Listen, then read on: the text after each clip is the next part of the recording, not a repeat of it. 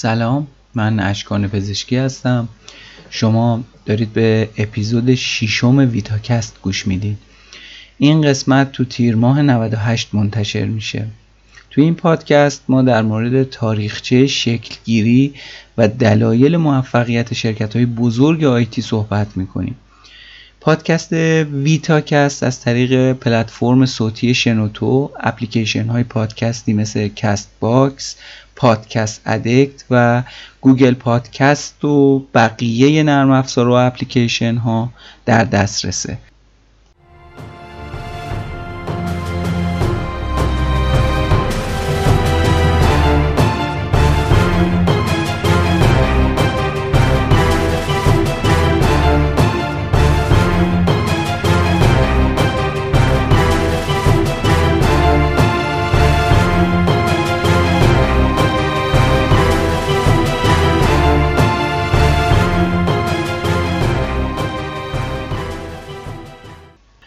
خیلی وقتی اسم این شرکت رو میشنون یاد پرینتر میفتن خیلی یاد سروراشون میفتن و بعضی هم یاد استورجا یه سری هم لپتاپ.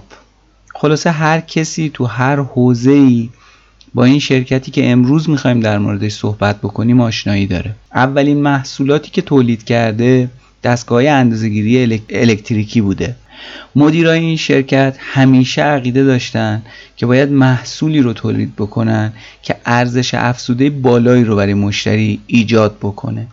اولین خط تولید جدی که این کمپانی داشته ساخت دستگاهی برای اندازهگیری فرکانس صدا بوده. شاید خیلی مسخره به نظر بیاد. نام کمپانی با سکه انداختن مشخص شده که چه نامی داشته باشه. ساعت اتمی که تولید کرده این شرکت استاندارد جدیدی رو تو تنظیم ساعت جهانی و بین المللی ایجاد کرده. اولین کامپیوتر شخصی تاریخ رو که یه ماشین حساب مهندسی رومیزی بوده معرفی کردن. به عنوان اولین شرکت آمریکایی تو سال 1973 قانون ساعت کار منعطف رو به اجرا در آوردن تو همون سال اولین ماشین حساب مهندسی دستی جهان رو عرضه کردن. آمارها نشون میده که تو سال 2017 28.8 میلیارد دلار فروش داشته این شرکت. تعداد کارمنداش 55 هزار نفره و درآمد کلیش 58 میلیارد دلاره. جمع داراییاش هم 34.6 میلیارد دلاره. نمی‌دونم می‌تونید حدس بزنید یا نه ولی این شرکت اسمش HP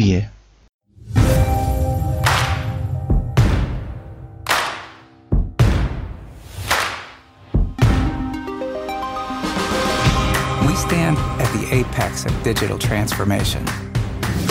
We see a world where everything computes. Situation aware apps give rise to intelligent spaces. Spaces that see, hear, and serve. Reality is being sensed. Machines are learning. And decisions are being made with increasing autonomy, enabling a safer, more efficient, and better connected world. We see hybrid IT, where businesses can learn the facts of their environment from multiple dimensions in real time and can reliably analyze that data in the right way to compute the connections that educate us, that elevate us across all industries, creating billions of new touch points and a new paradigm where memory driven computing shapes the future. Hewlett Packard Enterprise creates the right mix for your business from core to cloud to edge so that everything computes.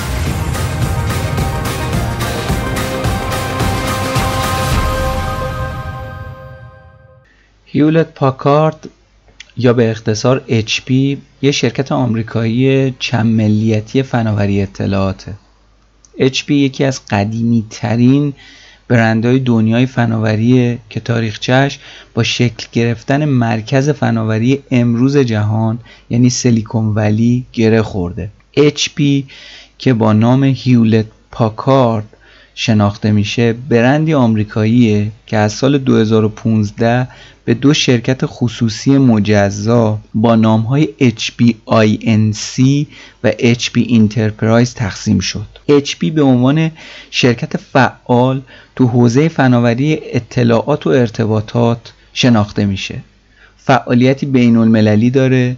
دفترش تو پالو آلتو کالیفرنیا یا همون سیلیکون ولی مشهور خودمونه البته خودمون که نمیشه گفت ولی تو آمریکا این شرکت امروزه به عنوان طراح، سازنده، فروشنده، محصولات سخت افزاری، نرم افزاری، خدمات تجاری، خلاصه همه چی رو شامل میشه. کار خودشو مثل تمام شرکت های بزرگ تو سیلیکون ولی یک گاراژ کوچیک با ظرفیت یه خودرو تو پاولو آلتو شروع کرد. خیلی جالبه. اگه عکساشو سرچ بکنید می‌بینید. من جلوترم اشاره می‌کنم که اصلا داستانش چجوری شد که به اینجا رسید. شرکت هیولت پاکارد دو تا دانش آموخته از دانشگاه استنفورد به اسم دیوید پاکارد و ویلیام ردینگتون هیولت با سرمایه ابتدایی 538 دلار پایگذاری شد. یعنی 538 دلار. دو تا دانشجوی دانشگاه استنفورد به اسم دیوید و ویلیام داشتن. اومدن پول گذاشتن رو هم. گفتن خب چیکار بکنیم؟ گفتن این شرکت رو بزنیم. تلاش این دو نفر باعث شد که سرمایه 538 دلاریشون بعد از حدود 70 سال به 90 میلیارد دلار برسه. یعنی یه عدد اصلا عجیب غریبیه ها. در حال حاضر این شرکت تو بیشتر از 160 تا کشور جهان فعالیت داره. حالا بریم ببینیم تاریخچه تأسیسش چجوری بوده. یکم ریز بشیم توی وضعیت شرکت که اصلا چی شد این شرکت تأسیس شد.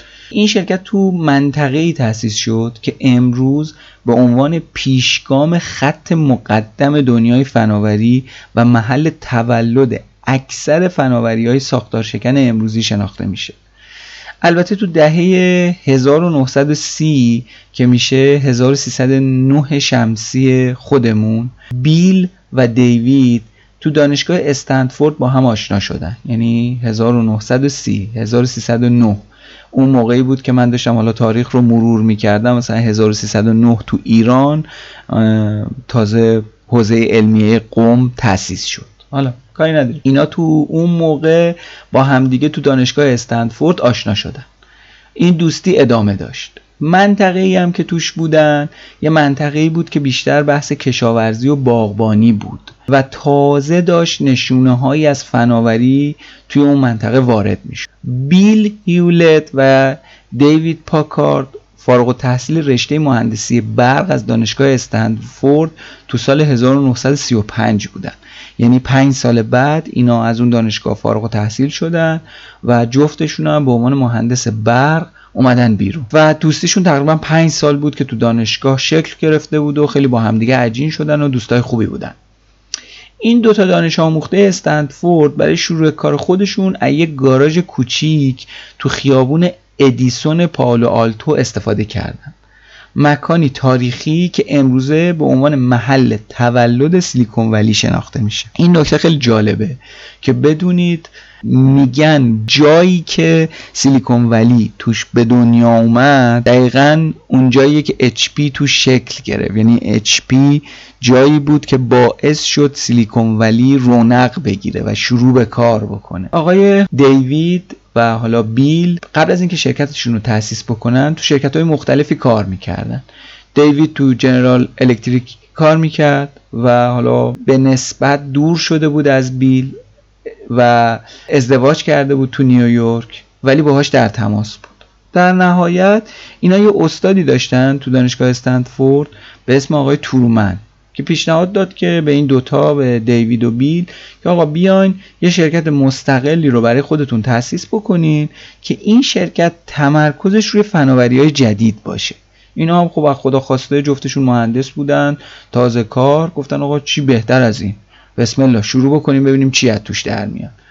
این پیشنهادو که از آقای تورومن گرفتن دیوید به همراه همسرش و تجهیزاتی که داشت یه سری تجهیزات ساخت و ساز داشت به کالیفرنیا رفت. بیل تو اون زمان به دنبال محلی برای زندگی این دوستش بود که بتونه با خانومش و خودش بیان اونجا. تونست یه خونه ای رو تو پلاک 367 خیابون ادیسون به قیمت 45 دلار در ماه اجاره کنه. دیوید و همسرش تو اتاق اصلی خونه اومدن و شروع به زندگی کردن. بیل هم توی یه کلبه کوچیک تو حیات پشتی ساکن شد. نقطه مثبتش این بود که این خونه یه گاراژ کوچولو داشت یه جای پارکی داشت که برای شروع این دوتا عالی بود. خلاصه. گاراژ جدید بیل و دیوید به غیر از فضای زمین بتونی داشت و یه میز کار ساده. امکانات دیگه اونجا نبود. این دو نفر نمونه های اولیه محصولات خودشون رو توی این فضای کوچیک می ساختن و به عنوان اولین محصول اومدن یه دستگاه پزشکی با قابلیت تولید حرارت ایجاد کردن و همون اولین محصول رو به کلینیک پالو آلتو فروختن. یعنی به محض اینکه تولید کردن رفتن سراغ بازاریابی رفتن سراغ کلینیک گفتن آقا ما یه همچین چیزی داریم می‌خوای؟ آره بعدمون نمیاد. ورد بیار. فروختن اونو. بعد اومدن یه دستگاه دیگه. برای اینکه این دستگاه برای این بود که باعث می‌شد تلسکوپ ها دقیق نصب بشه روی پایش. خیلی کمک می‌کرد به اون ستاره شناسا و منجما و اینا. خلاصه این گاراژ یه محلی بود برای ساخت و ابداع محصولات جدید. و خلاقانه اختراعاتی که این دو نفر از ذهنشون ایجاد می‌شد. گاهنم اصلا هیچ ارتباطی به هم دیگه نداشت اختراعات اینا. میشستن با هم دیگه فکر می‌کردن. مثلا فلان چی؟ آره بریم سراغش ببینیم چی در میاد توش. الان یه سری نمونه هاشو من در آوردم مثلا گوش بدین. یه تیونر سازدهنی ساختن. سنسور شاخص برای استفاده در سالن های بولینگ. چشم الکترونیکی برای استفاده در سیفون سرویس بهداشتی. اینا اختراعاتشون بوده تو اون گاراژ. خب خیلی جالب بود برای اون موقع این دو نفر دو تا مهندس الکترونیک انقدر علاقه خب خیلی جالب بود. آقای تورومن که حالا همون استاد بود استاد بزرگ که به اینا خط و ربط می‌داد اومد یه کرسی تدریس توی دانشگاه استنفورد برای دیوید مهیا کرد. بیلم به عنوان دستیار تحقیقاتی شروع به کار کرد. تو اون زمان جریان اصلی درآمد برای شرکتی که حالا اینا داشتن توسط همسر دیوید یعنی لوسیل تعمین می‌شد که به عنوان منشی تو استنفورد کار می‌کرد. خب این خیلی جالبه. همسر دیوید منشی بود توی استنفورد توی دانشگاه. بعد پولی رو که در می آورد می‌داد به اینا اینا تو این شرکت با اون پول اختراع می‌کردن. خلاصه. منشی شرکت خرج شرکت رو می‌داد. اینم خیلی جالبه. چه خانوم فداکاری داشتن. خب اینا اومدن توی گاراژ یه سری بخش های دیگر هم اضافه کردن به اون بخش تولیدیشون. مثلا اومدن یه قسمتی از خونه رو که حالا میز پذیرایی بود اجاق گاز بود اینا رو هم آوردن کم کم اضافه کردن به اون گاراژ و گفتن آقا اینم جزی از شرکته. چون هی اختلاعاتشون داشت پسیتر می‌شد دیگه. یه مدتی گذشت و بیلم ازدواج کرد و حالا اون کلبه ای که داشت تو حیات پشتی اونم تبدیل شد به دفتر شرکت. یعنی یواش یواش ریز ریز خیلی خزنده دفتر داشت بزرگ می‌شد. دیوید و بیل مثل همیشه عقیده داشتن یعنی از همون ابتدا با همدیگه هم نظر بودن. که می‌گفت آقا باید محصولی رو تولید بکنیم که ارزش افزوده بالایی برای مشتریامون ایجاد بکنه. خیلی به مشتری اهمیت می‌دادن. اولین قدمی رو که تو این مسیر برداشتن طراحی و ساخت یه دستگاهی بود که فرکانس صدا رو اندازه گیری می‌کرد. این دستگاه اولین خط تولید جدی شرکتشون بود. اسم این دستگاه رو گذاشتن 200 A. همینجوری. من خودم سرچ کردم دلیل خاصی رو مدل 200 A. هیچ دلیل خاصی نداشت. حالا چرا؟ واقعا الان دسترسی بهشون نیست ولی اسمش رو این گذاشتن.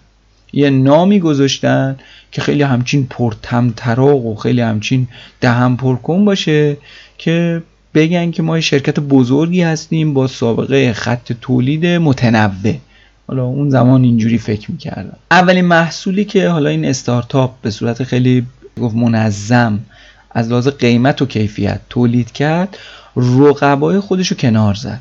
محصولی که دیوید و بیل تولید کردن 55 دلار قیمت داشت. و بهترین ابزار برای تولید فرکانس با کیفیت بالا بود. در حالی که محصولات اون زمان بازار کیفیتی به درد نخور و ناپایدار و قیمتی بالای 500 دلار داشت. تو این حالت خریدار می‌تونست با یک دهم قیمت یه محصول خیلی خوبی رو خریداری بکنه و خیلی راضی باشه چون هم کیفیت مناسب رو داشت هم قیمتش مناسب بود. اون زمان یکی از مهندسای صدای والت دیزنی علاقه زیادی به این محصول پیدا کرد به محصول ADVs بیل و دیوید هم اومدن یه تغییراتی رو توی طراحی و کارایی محصول ایجاد کردن. یه قراردادی باهاش بستن با دیزنی که هشت محصول جدید با نام بی دیویست به دیزنی فروختن. خب اونا اومدن این محصول رو چیکار کردن؟ اومدن توی تئاترا و جاهایی که صداهای فانتزی استفاده می‌شد نصب کردن. دو طرف هم خیلی راضی بودن. هم دیزنی راضی بود هم داستان بیل و دیوید بود که از این فروششون و از این قرارداد خیلی راضی بودن. خلاصه یه مدتی همینجوری به صورت پروژه‌ای و محصولات اولیه کارشون رو ادامه دادن. بیل و دیوید سرمایه هاشون رو جمع کردن و این سرمایه هایی که از طریق پروژه و محصولات اولیه همینجور هی داشت می اومد تبدیل شد به تأسیس یک شرکت که این شرکت تو اول ژانویه سال 1939 تأسیس شد. خیلی جالبه. من رفتم این زمان رو مقایسه کردم با زمانی که حالا تو ایران بود و دقیقا زمانی بود که دو ماه بعدش ولیعهد ایران رفت به مصر تا با فوزیه ازدواج بکنه به هر صورت توی اول ژانویه 1939 آقای بیل و دیوید شرکت رو عملا تأسیس کردن از سرمایه اولیه‌ای که داشتن و جمع کرده بودن. انتخاب نامشون هم خب خیلی جالبه. اینا اومدن گفتن که خب چی بذاریم؟ بذاریم هیولت پاکارد یا پاکارد هیولت؟ این گفت اینو بذاریم اون گفت اونو بذاریم گفتن خب آقا اوکی آقا جون بیایم سکه بندازیم بالا. اگه شیر اومد این اگه خط اومد اون. خلاصه با پرتاب سکه بحث شرکت شد. هیولت پاکارد و اسمش انتخاب شد. بیل و دیوید یک سال توی اون گاراژ کار کردن تا اینکه دو تا کارمند جدید دیگه هم گرفتن.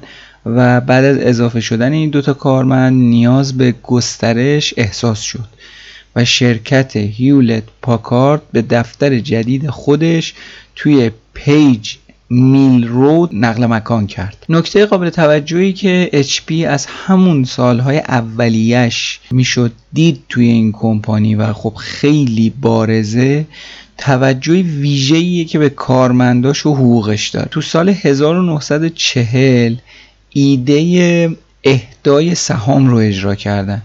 تو سال 1942 به عنوان یکی از اولین شرکت ها برنامه بیمه سلامتی کارمنداشون رو طراحی کردن.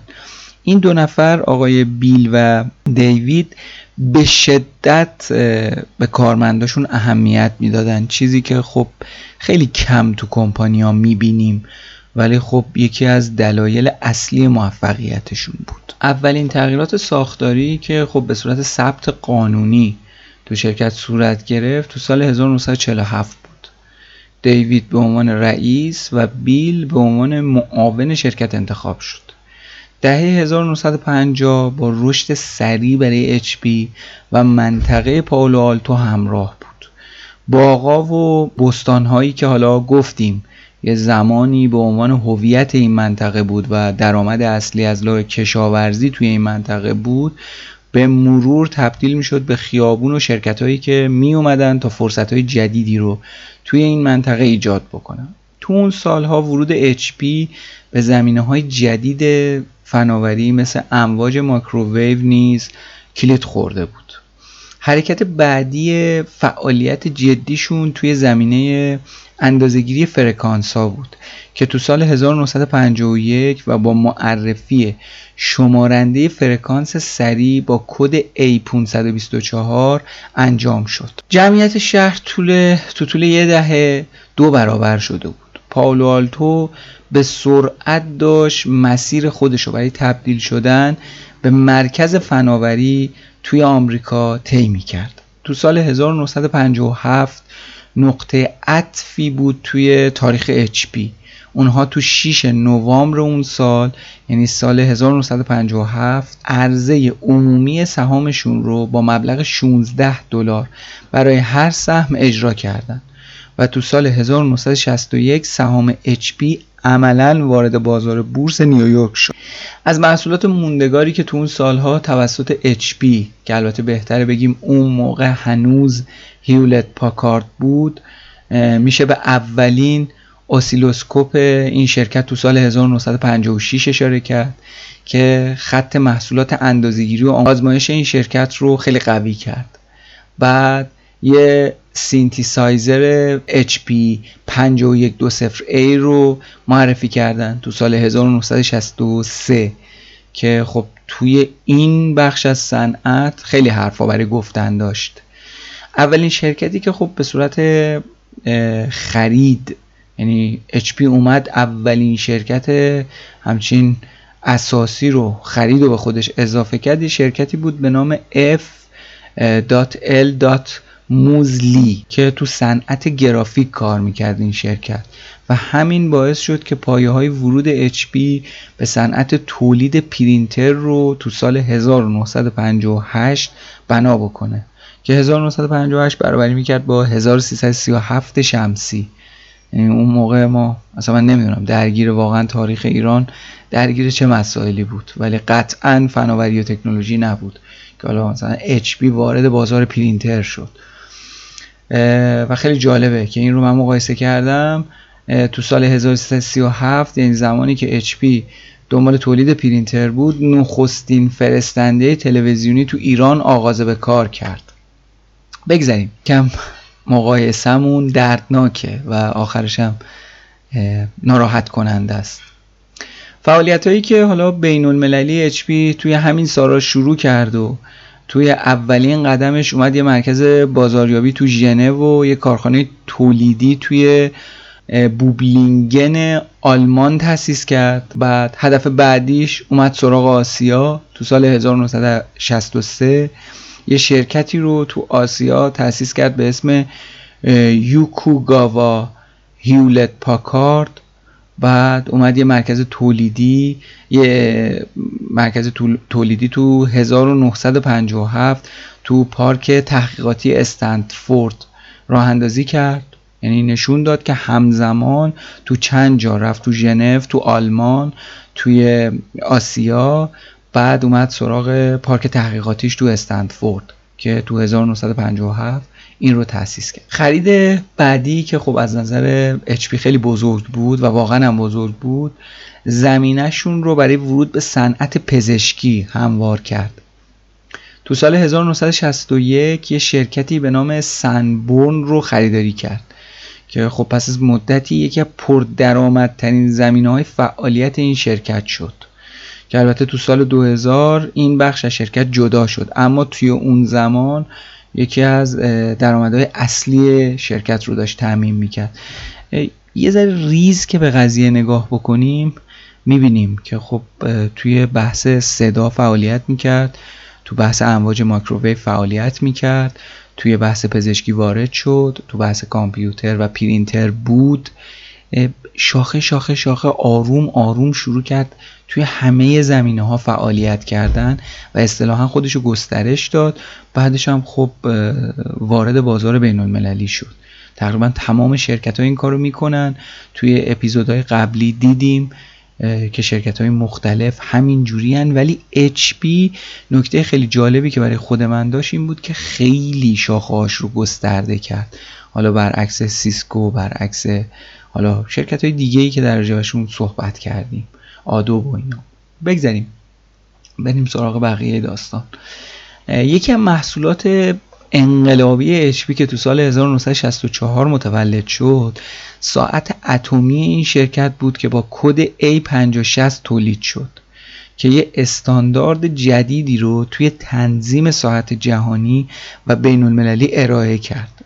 دو سال بعد آزمایشگاه تخصصی این شرکت برای تحقیق و توسعه و هموار کردن مسیرهای جدید تجارت تأسیس شدن.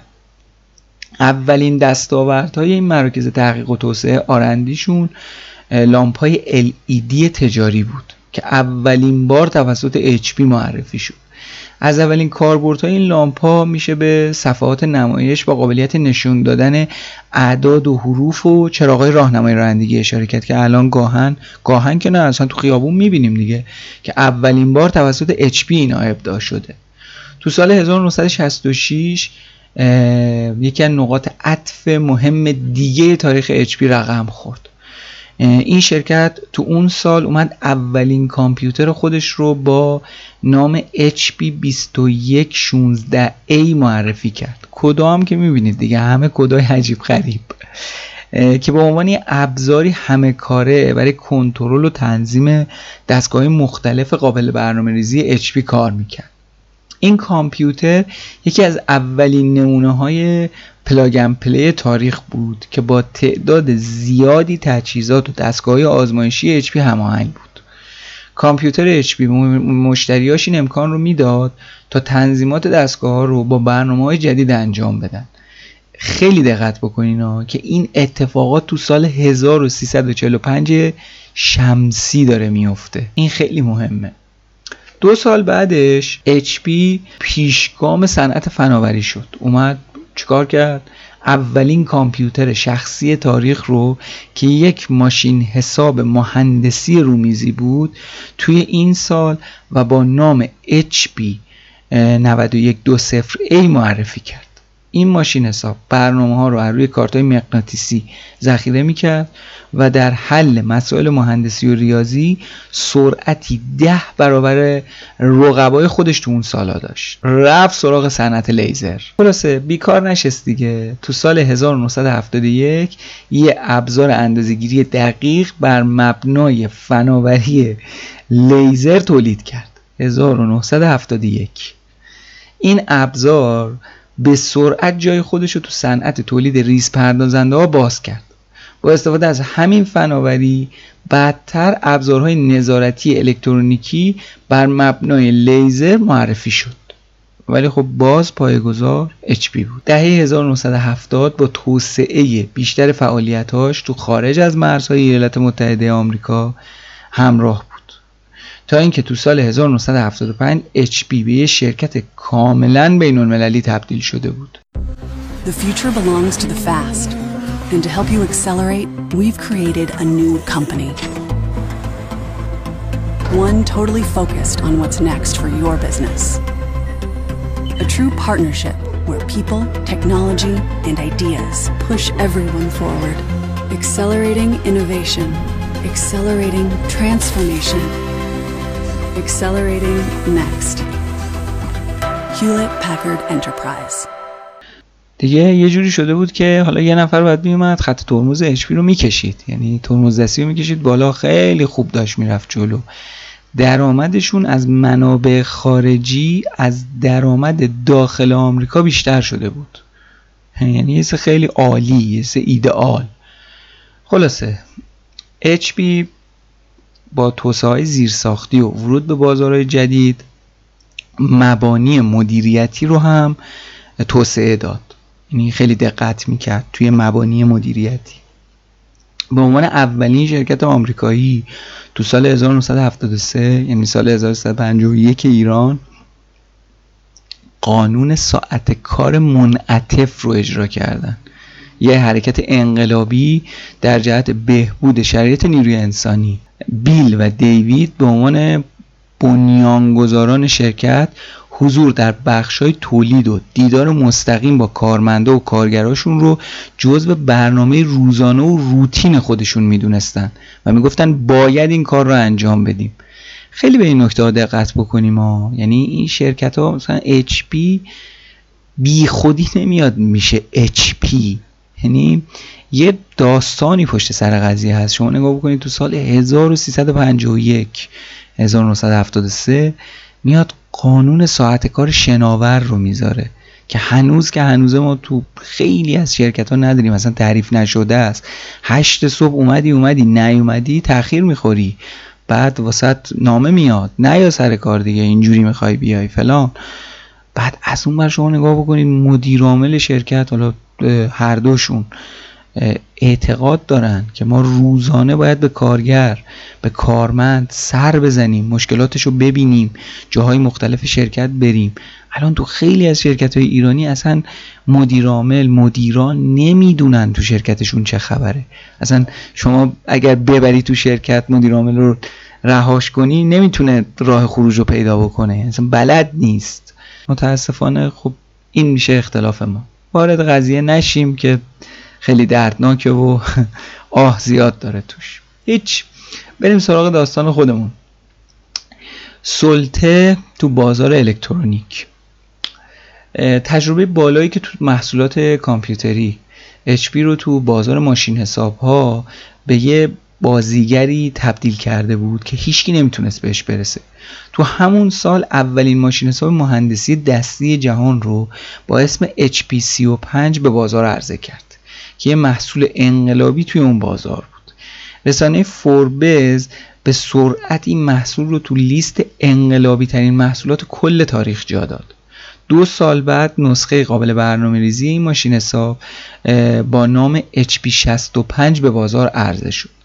میون شرکت های فعال تو دنیای فناوری و الکترونیک رقابتی اساسی بود بین اولین بودن مثل همه.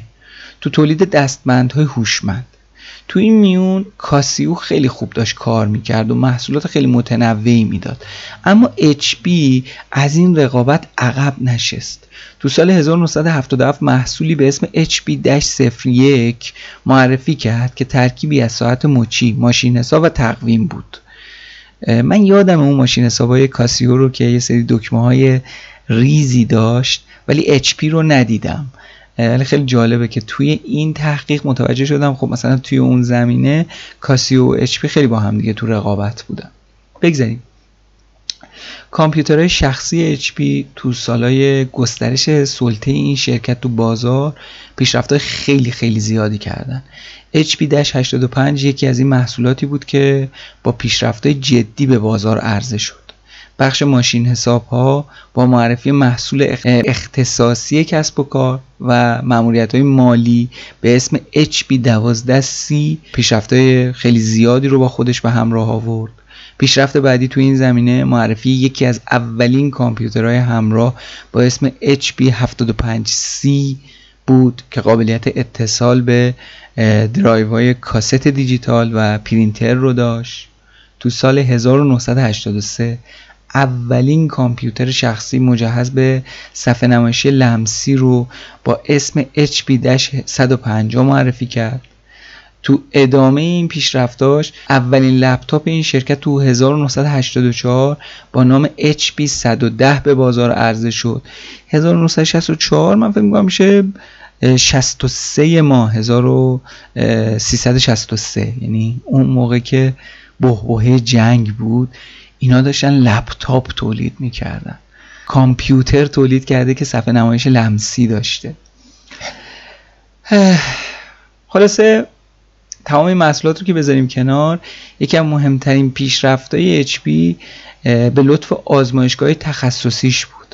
فناوری جوهرافشان یا جتی بود که تو سال 1984 تو پرینتراش استفاده کرد تا کیفیت بالای پرینت های شخصی رو به کاربران هدیه بده.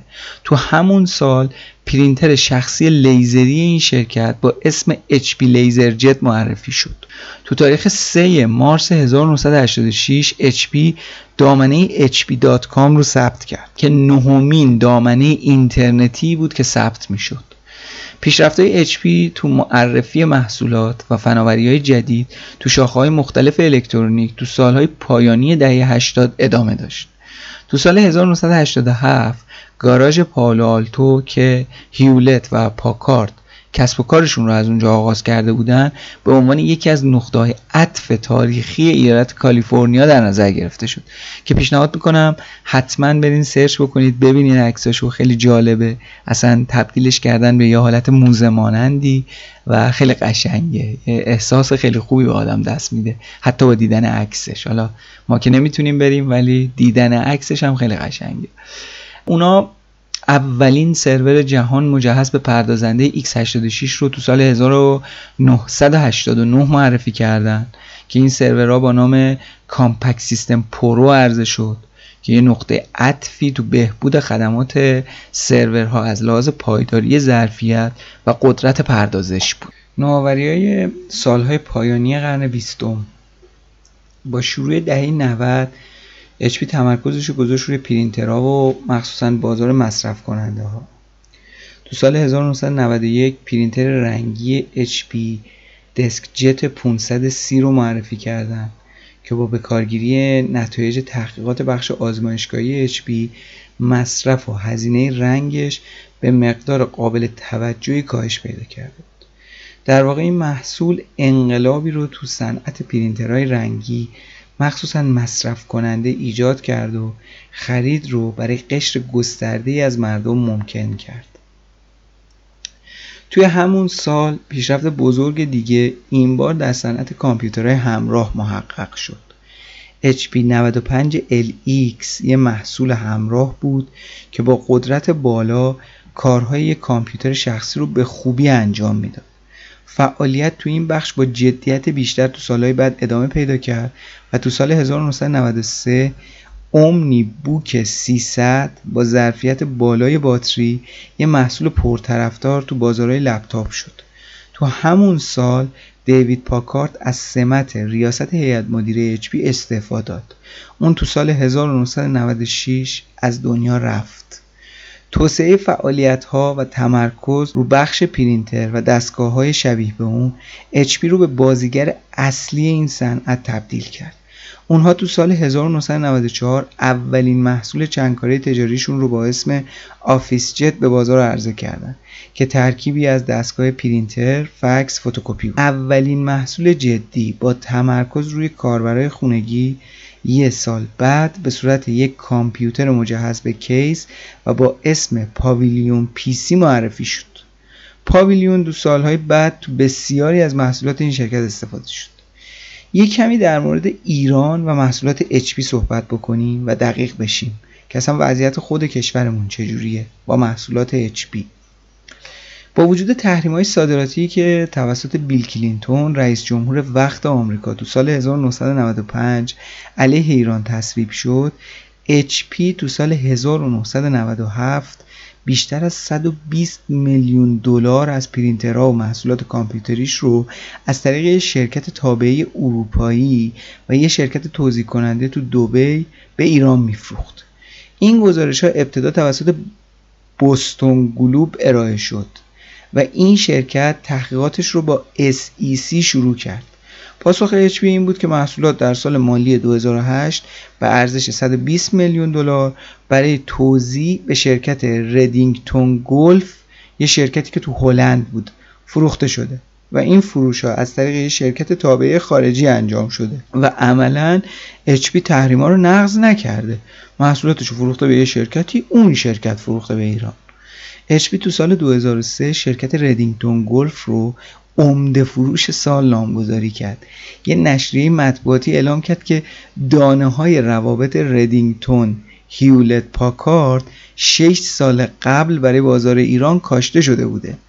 تو اون زمان ردینگتون گلف فقط سه تا کارمند داشت که تنها هدف کارشون فروش محصولات HP به بازار ایران بود.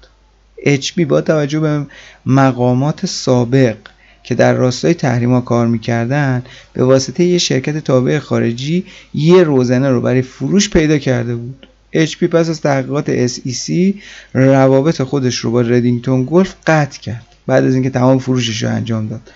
تو سال 1999 تمام کسب و کارهای غیر مرتبط با کامپیوتر، ذخیره سازی و تصویربرداری از HP تفکیک شدن.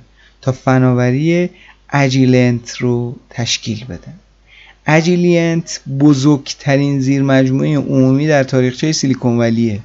این مجموعه کمپانی 8 میلیارد دلاری با حدود سی هزار کارمنده که کارشناساش ساخت ابزار علمی، ابزار نیمه هادی، ابزارهای نوری شبکه‌ای و تجهیزات الکترونیک تستی رو برای تلکام و آرندی بیسیم ایجاد می‌کنند و تست می‌کنند. بریم سراغ سالهای اخیر و وضعیت کنونی برند HP نزدیک به دو دهه قرن 21 گذشته و HP تو این سالها فراز و فرودای زیادی رو داشته اونا با شروع قرن 21 با برنامه جدی وارد حوزه نانوتکنولوژی شدن تیمای بزرگی از شیمیدانها، فیزیکدانها، مهندسا، دانشمندای علوم کامپیوتر رو برای بکارگیری فناوری های مولکولی و نانو در صنعت کامپیوتر دور همدیگه جمع کردن. یکی از دستاوردهای بزرگ این تیم های تحقیقاتی چگالترین حافظه الکترونیکی زمان بود که ایجاد شد. این دستاورد یه حافظه 64 بیتی بود که با استفاده از سویچ های مولکولی کار می‌کرد. ابعاد این حافظه به قدری کوچیکه که بیش از هزار عدد از اون در سر تارموی انسان قابل پیاده سازیه. اتفاق مهم دیگه در شروع این قرن ادغام دو شرکت بزرگ HP و کامپکته که تو سال 2002 اتفاق افتاد. این شرکت بیشتر از یک میلیارد کاربر داشت و تو 162 تا کشور جهان فعالیت می‌کرد. نماد سهام شرکت نیز برای نشون دادن این اقدام به HPQ تغییر کرد. تمرکز جدی HP روی خدمات سرورها و مراکز داده‌ای تو دهه 2000 ادامه داشت. اونها دستاوردهای متعددی از جمله ماژول‌های بلید سرور HP پرولیانت معرفی کردند که انعطاف پذیری، مقیاس پذیری و کاهش فضا در طراحی سرور رو به همراه داشت. و تا سال 2005 بیشتر از 10 میلیون فروخته شد. بلید سیستم ها فناوری بعدی تو این زمینه بود که بیش از پیش فرایند پیاده سازی سرورها و پایگاه داده ها رو آسون می‌کرد. برای اجرای هرچه بهتر ساختارهای سروری HP محصولات دیگه ای مثل سیستم های هوشمند خنکسازی رو نیز معرفی کرد تا یه سبد کاملی از خدمات و محصولات رو تو بخش سرور ارائه بده. تو سوم سپتامبر 2001 HP اعلام کرد که با شرکت کامپکت بر سر ادغام دو کمپانی به توافق رسید. تو می 2002 پس از یه رأیگیری که سهامدارای HP با کامپکت داشتن ادغام شدن. قبل از این برنامه برای تحکیم تیم ها و خط تولیدشون در نظر گرفته شده بود. عملیات ادغام پس از مجادله هایی که با والتر پسر بیل هیولت انجام شد اتفاق افتاد. آقای والتر که پسر بیل بود کاملا مخالف بود. حالا چرا؟ من نمی‌دونم. ولی این اتفاق افتاد و کامپکت دو سال 1997 سهام شرکت Tandem Computer رو که کارشو با کارمندان HP آغاز کرده بود خرید. تو سال 1998 سهام Digital Equipment Corporation رو خریده بود. یعنی خود Compaq یه شرکت خیلی بزرگی بود که HP اومد اونو خرید. با به کارگیری این استراتژی HP تبدیل شد به یکی از عوامل اصلی تو بازار سیستم های خونگی، لپتاپ و سرور. دهه 2000 علاوه بر معرفی محصولات و فناوری جدید با خرید و ادغام شرکت های متعدد با HP همراه اونها Compaq رو خریدن. شرکتی مثل Snapfish رو که تو حوزه خدمات عکس آنلاین بود خریدن. Scitex Vision رو تو حوزه پرینترهای عریض و فوق عریض خریدن. Mercury رو تو حوزه نرم مخصوص کسب و کار. EDS تو خدمات فناوری. 3Com تو حوزه سویچ های شبکه. 3PAR تو حوزه خدمات ذخیره سازی ArcSight و Fortify رو تو حوزه امنیت خریداری کرد خلاصه یه دفعه یه شخم اساسی تو بازار زدن. تو این سالها محصولات مخصوص مصرف کننده با سرعت و دقت بالایی توسط HP به بازار عرضه می شد یکی از این محصولات کامپیوترهای all-in-one این شرکت بود که با اسم TouchSmart PC که در سال 2007 معرفی شده بود ارائه شد. برند ودو دو سال بعد توسط HP خریده شد. تا محصولات این شرکت تو بازار لپتاپ ها با طراحی و کیفیت بالاتری عرضه بشه. از همون سال برند Envy به عنوان یکی از خطوط تولید لپتاپ برای HP معرفی شد. سال 2006 یه سال خیلی خوبی برای HP بود. چرا؟ یه مدیری اومد تو HP به اسم آقای هرد که حالا در موردش کمی توضیح میدم. خیلی جالبه این مدیر. اومد چند تا محصول همزمان ارائه داد HP سیستم های رومیزی نوتبوک ها یه ایستگاه کاری یه نرم افزار مدیریت به اسم Open View Client Configuration Manager رو روونه بازار کرد. سهام HP رو برد بالا چون همه چیز خوب و طبق برنامه بود. بعد نیروی انسانی رو کاهش داد هزینه ها رو کاهش داد. خلاصه همه چی داشت خوب می‌رفت جلو. تو ساله ابتدایی که آقای هرد نقش جدیدش رو گرفته بود. سهام HP بیشتر از دو برابر رشد کرد. خب این خیلی خوبه دیگه نشون میده مدیر مدیر توانمندیه. تو اتمام سال مالی 2007 HP برای اولین بار 100 میلیارد دلار فروش داشت. درآمد سالیانه شرکت به 104 میلیارد دلار رسید و تونست IBM رو بذاره پشت سرش و بیاد اول بشینه. تو 11 نوامبر 2009 تیریکام و هیولت پاکارد اعلام کردن که حالا HP یا همون هیولت پاکارد سهام تیریکام رو به ارزش 2.7 میلیارد دلار خریده. این معامله یکی از بزرگترین معاملاتیه که توسط قولهای تکنولوژی در راستای یک پارچه شدن انجام شد. از زمان شروع بحرانهای مالی تو سال 2007 قولهای تکنولوژی دائما فشاری فراتر از بازارهای فعلی احساس می‌کنن. کمپانی دل به منظور حمله به حوزه های کسب و کاری که قبلا در تصاحب آی بی ام بود سهام شرکت پروت سیستم رو خریداری کرد که تو اپیزود مربوط به دل من در راجبش بسیار بسیار توضیح دادم و صحبت کردم. آخرین اقدام هیولت پاکارد تصاحب بازار دیتای شبکه های سازمانی بود که دلته سیسکو بود. اما توی 6 آگوست 2010 اتفاق عجیبی افتاد. Right, we have breaking news. Hewlett Packard CEO Mark Hurd is stepping down, and the company saying uh, in its press release as a result of a sexual harassment investigation. So the CEO, Mark Hurd, stepping down from Hewlett Packard. Uh, he will be replaced uh, in the interim, at least, uh, by a CFO. The company also boosting its full year outlook, uh, but you can see here in the after hours that is something that the investors seem to be overlooking right now. The shares down 1.74% in the after hours trade, and they were already down just a little bit, about uh, uh, one tenth of 1% during the day. So, Mark Hurd stepping down as CEO of Hewlett Packard, this coming over, uh, this crossing really just after the bell, about five minutes after the bell. Chris Valerio standing by in our San Francisco office with some details from the release. Chris? خب داستان چی بود؟ آقای مارک هرد در میون بحث ها استعفای خودش رو اعلام کرد. آقای هرد که به خوبی اچپی رو اداره کرده بود و تبدیل به یکی از ستاره های بزرگ سیلیکون ولی کرده بود توی دعواها اعلام کرد که از شرکت HP استعفا میده. تو زمان مدیریتش HP از نظر درآمد تبدیل به بزرگترین کمپانی کامپیوتر شده بود. اون زمان متهمش کرده بودن به آزار و اذیت جنسی یکی از همکاراش به نام خانم جودی فیشر. تحقیقاتی انجام شد که از این تحقیقات رسیدن به این نکته که ایشون بین 10 تا 20 هزار دلار هزینه های خصوصی داشته و روابط دوستانش رو با این خانوم افشا نکرده و حالا یه سری هاشیه های دیگه ای بوده که برای ایشون ایجاد شده.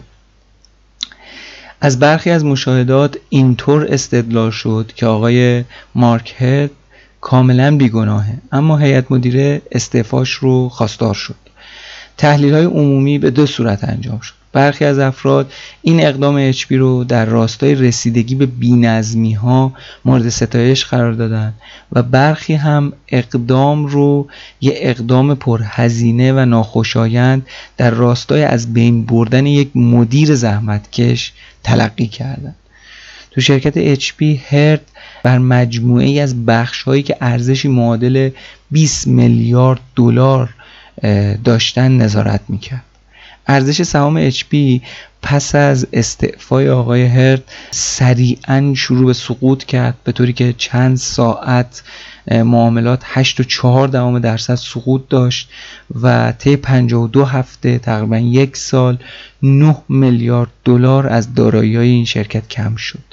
خانم لری الیسون گفتش که هیئت مدیره HP قصد برکناری هرد رو داشت.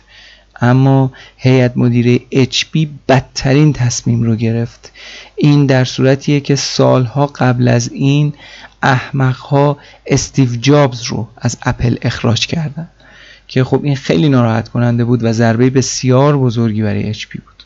بگذاریم. با شروع دهه 2010 فعالیت HP تو تمام زمینه ها از خدمات و محصولات سرور تا محصولات مخصوص مصرف کننده وارد فاز جدیدی شد.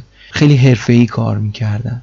اولین نمونه های از خدمات و محصولات سرورهای نسل جدید رو با تمرکز بر کمترین آسیب به محیط زیست تو سال 2011 معرفی کردن. تو 22 سپتامبر 2011 هیئت مدیره HP مدیر اجراییش رو اخراج و یکی از اعضای هیئت مدیره و مگ ویتمن رو که رئیس پیشین ایبی بود جایگزینش کرد که یکی از ثروتمندترین زنان دنیاست. که پیشنهاد می‌کنم حتما در بهش زیاد بخونین. خیلی زندگی و کار جالبی داره این خانوم جزو یکی از ثروتمنداست و ایبی رو تبدیل به یکی از قولهای فناوری کرد. کلا افکار جالبی داره. خانم مگ ویتمن. تو پایان سال 2013 کمپانی 317500 نفر کارمند داشت. تو 22 می 2014 HP اعلام کرد که می‌خواد 34 هزار شغل ایجاد بکنه. تو اون زمان یعنی زمان مدیر عاملی خانم مگ بیتون اعلام شد که ما می‌خوایم کم کم HP رو به یک کمپانی جالبتر کم هزینه تر پرمشتری تر و شریک محورتر تبدیل کنیم که بتونه در حوزه متغیر آیتی موفق تر از قبل باشه. این شعار خانم ویتمن بود. یکی از آخرین محصولات HP تو صنعت سرور و مراکز دادش دیتا سنترها سرورهای مونشات این خانواده اولین سرورها با مصرف انرژی پایین و مجهز به پردازنده های کم مصرف موبایلی هن. این محصولات تا 89 درصد در مصرف انرژی 80 درصد در اشغال فضا و 77 درصد در هزینه بهتر از سرورهای سنتی هن. از نوآوری دیگه این شرکت آمریکایی تو سالهای اخیر میشه به معرفی سرویس Instant Ink برای پرینترها نام برد که خیلی جالبه من خودم search کردم خیلی برام جالب بود پرینتر وصل به اینترنت و اعلام می‌کنه به خود شرکت که آقا من جوهرم داره تموم میشه جوهر رنگیم داره تموم میشه. سفارش جوهر رو می‌ذاره شرکت میاد جوهر رو میده با یه تخفیف خیلی خوبی و شما اصلا هیچ کاری نمی‌کنی یعنی پرینتر داره تمام کارا رو می‌کنه و به صورت اتوماتیک تمام این اتفاقات میفته که این خیلی جالب بود برای من. HP تو تو این سالها تو حوزه نرم افزار هم فعالیت داشت. البته من تنها نرم افزاری که از HP کار کردم HP OneView بود که حالا خیلی هم راضیم و عرضم به حضورتون که باهاش میشه سرورها رو به صورت سخت افزاری مانیتور کرد. خیلی نرم افزار خوبیه. ولی گویا نرم افزارهای دیگه هم دارن. اونها تو سال 2013 راهکار پشتیبانگیر هوشمند خودشون رو به اسم Data Protector معرفی کردن. که فرایند سنتی پشتیبانگیری از اطلاعات رو کنار زده و به صورت کاملا اتوماتیک با تمرکز بر بهینه‌سازی مصرف حافظه کارها رو انجام میده. تو سال 2014 تصمیم سرنوشت ساز HP مبنی بر جدا کردن فعالیت ها و تشکیل دو شرکت خصوصی نهایی شد. اونا تو این سال شرکت Hewlett Packard Enterprise رو برای ارائه خدمات تجاری زیرساخت نرم افزار خدمات سمت سرور تأسیس کردند و HBINC نیز با حفظ لوگوی اصلی به عنوان شرکت محصولات سمت کاربر مانند کامپیوتر و پرینتر معرفی شد. یعنی عملا از سال 2014 HP تبدیل به دو تا شرکت شد. HPE یا همون HP Enterprise در حال حاضر تحت مدیریت پاتریشیا روسو فعالیت می‌کنه. طبق آخرین آمارات درآمد این شرکت تو سال 2017 حدود 52 میلیارد دلار اعلام شده. در حال حاضر برند HP در فهرست برترین برندهای فوربس در رتبه 50 قرار داره. از محصولات شاخصی که توی یکی دو سال اخیر از برند HP تو بخش مصرف کننده یا همون HP INC معرفی شده میشه لپتاپ های فوق حرفه‌ای سری Spectre ش رو گفت نمایشگرهای EliteDisplay سری های جدید Envy از لپتاپاشو اشاره کرد. بریم سراغ امکانات. عملیات اصلی HP از مرکز اصلیش تو پالو آلتو کالیفرنیا تو آمریکا فرماندهی میشه. دفاتر مربوط به آمریکای لاتینش تو میامی قرار داره. یه مرکز تحقیقاتی تو پاریس فرانسه داره. دفترهای آسیایی زیادی داره یه دونه تو سنگاپور داره چند تا تو هند داره. خیلی فعاله. تقریبا تو تمام دنیا من داشتم میخوندم. تو هند تو هلند تو لندن دفتر داره. بیشتر دفتراش فعالن. خیلی دفترهایی داره که خودشون به صورت خود مختار دارن کار می‌کنن. بریم سراغ یکی از نکات اصلی شرکت HP که به نظر من یکی از دلایل موفقیت این شرکت بوده تو دنیا When people first hear that I work at Hewlett Packard Enterprise, their first response typically is computers and printers. That speaks to how new HPE is, as we don't do parts and printers. They're like, wow, you, you're, you're with, the, with the, the computers and, and, and software and services and stuff like that. And I said, well, technically, yes, but more in depth it's, it's bigger than that. There's a lot more to it than computers. We actually drive your business. You have many different people from many different walks of life, many different perspectives. And so, because of that, that's the gateway to IT itself. I would describe it as probably the largest startup in the country right now. It's got an excitement about it. There are a lot of other companies that are a little bit more formal. I do not feel like HP is, is that company. You know, you like to have fun, joke around. Um, tons of people shoot basketballs in the office. So it was very youthful and it just gave you a positive energy. Everyone knows everyone around here, and even if you're in the elevator with someone and I've never seen them before, they'll go ahead and be like, hey, how are you? I'm so and so. What department are you working in? You can literally walk up to the VP of Inside Sales and say, hey, how are you doing?